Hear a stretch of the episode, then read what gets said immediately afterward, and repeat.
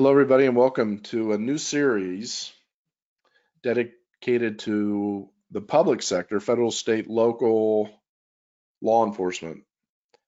My co-host, uh, Joseph Tarpley, is a former law enforcement and now a financial advisor serving each of you. And uh, Joseph, uh, I want to welcome you in and thanks for co-hosting this channel. Thank you, Jeff. I appreciate you having me. So this is our introduction um, to the to the channel and the broadcast. Upcoming episodes are going to get into the details of benefits, what's going on in the world right now, and how you help um, these very important um, occupations across the country retire, review benefits, and help with overall financial planning you have a unique story because you are former law enforcement. Can you give the audience a little background on um, those years of service? And uh, then we'll get into what transitioned you into financial planning. Yes, sir. Um, I started off um, in the uh, prison system working with, uh, well, as a prison uh, contracted to uh, Homeland Security, to uh, ICE, and uh, I spent almost two about two years there working. Okay. We worked with um, uh, mostly people who had committed uh, who committed uh, felonies or things that had finally served out their time were uh, being deported, and uh, we oh, were wow. a we were stationed where we held um, you know for people who were going under like say legal review for deportation status and things like that. Um, it was located in a little bitty little bitty town in North Louisiana. Um, and then uh, after I left there, I went to work as a uh, police officer in a little bitty town called Natchitoches, Louisiana. Okay. I spent, I spent two years there as well, um, working with, uh, as far as not uh, in, in Natchitoches, there's a, a university there. So not only do we work, we work in tandem with the uh, city, but parish and um, state affiliate uh, police officers uh, who have to be stationed on campus uh, with their so to call camp you know the campus police. And so we worked uh, kind of had to abide by the rules and laws through all of that not just you know one locale. Gotcha. And so with that experience um, how did that lead you into serving uh, law enforcement as an advisor now?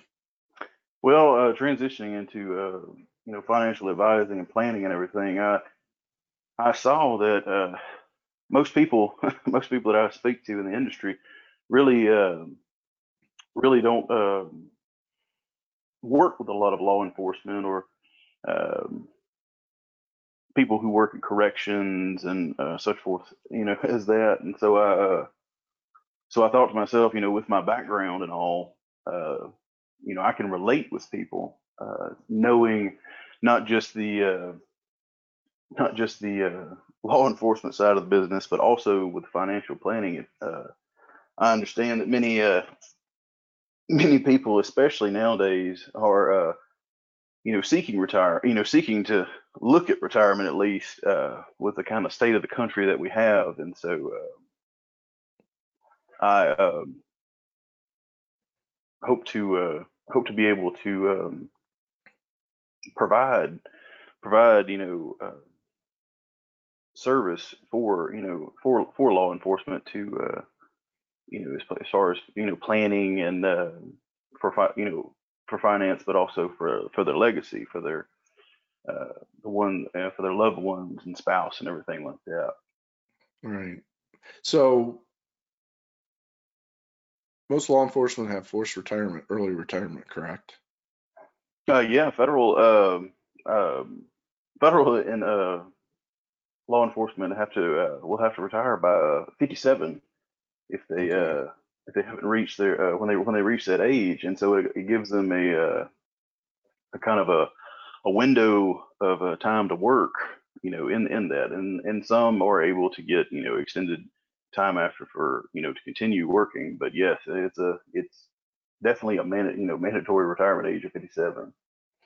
And so that leads to, okay, so you're not qualified for Social Security yet. Is there a supplement? What do you do with your retirement? A lot of, a lot of planning issues come up at that time. Yes, yes, yes, indeed. Uh, it's unlike normal normal uh, employees, you know, in the workplace, private or you know, uh, federal, state, or local. A lot of people, except you know, with a few exceptions, usually start looking at retirement for say 62 when Social Security comes in. You know, when you first qualify for Social Security, and um, so with you know with law enforcement individuals that you know from 57 to 62 you got that five year gap where you have to kind of figure out what you want to do and there are provisions provided for uh, for these employees but uh, it can get complicated in the process because you know normally people take advice from coworkers or you know their neighbors or friends somebody down the street but those you know those uh, those rules and regulations don't necessarily apply all all the time to law enforcement, and so uh, that's kind of what I would I hope to do is help, if anything, an educational uh, for an educate uh, for educational purposes to help uh, law people in law enforcement to uh, to maximize their benefits as well as um, understand what options they have when it comes to retirement.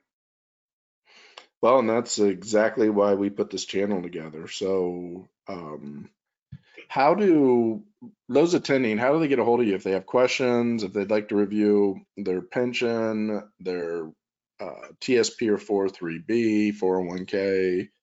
How do they get a hold of you? Yes, sir. Uh, well, I mean, um, I have a uh, toll free number I can be reached at. Uh, the number is going to be uh, 866 419 2263, and I will be at extension 702. Um, I can be at reached. Uh, email address is going to be joseph.tarpley, T A R P L E Y, at rosieragency.com. That's R O S I E R agency.com. And, uh, or I can be reached at uh, the uh, joseph at uh, govresources.com. And so next week, the audience should be looking for our second session to be uploaded. We're going to get into the discussion of early retirement because you're working with uh, current law enforcement um, that is in that position, correct? That you're helping them go through. You have unique software that allows you to go through. Um, yes, sir. Yes, sir. We have uh, we Yes, sir. We have uh we have software uh that we're like that we're able to use that um is compiled with all uh federal, state, and local um retirement plans, as well as the ability to calculate um you know Social Security income earned as far as taking your pension and how much leaving to your survivor uh and the uh all all of the options that follow with that. Um, and it creates a whole, uh, a complete report of your uh, finances that allows you to see in one in uh, one document how everything will will be affected in your retirement, whether it be if you're retiring early or later, staying over. Some people some people are able to stay over later, and it can can be, be a beneficial or hurt them. And so, uh, but this also includes uh, any kind of mutual funds, money market accounts that you may have, any kind of, uh, and anything for your spouse as well, whether they be in private or the public sector. Awesome. Very important information, and it's very timely, especially in this chaotic year we're in. So uh, I want to thank you, Joseph, for dedicating the time to put this together and put this educational information out. And we look forward to uh, upcoming episodes. Yes, sir, Jeff. I appreciate you having me. All right, this concludes our introduction. Look for episode two when we get into early retirement, mandatory law enforcement retirements, and what each of you need to do when you uh, come upon that age with, you know, whether or not you're integrated with Social Security, how to uh, best use your pension, what to do with your either TSP or 403B. We're going to get into all that. And so um, that's why Joseph's here.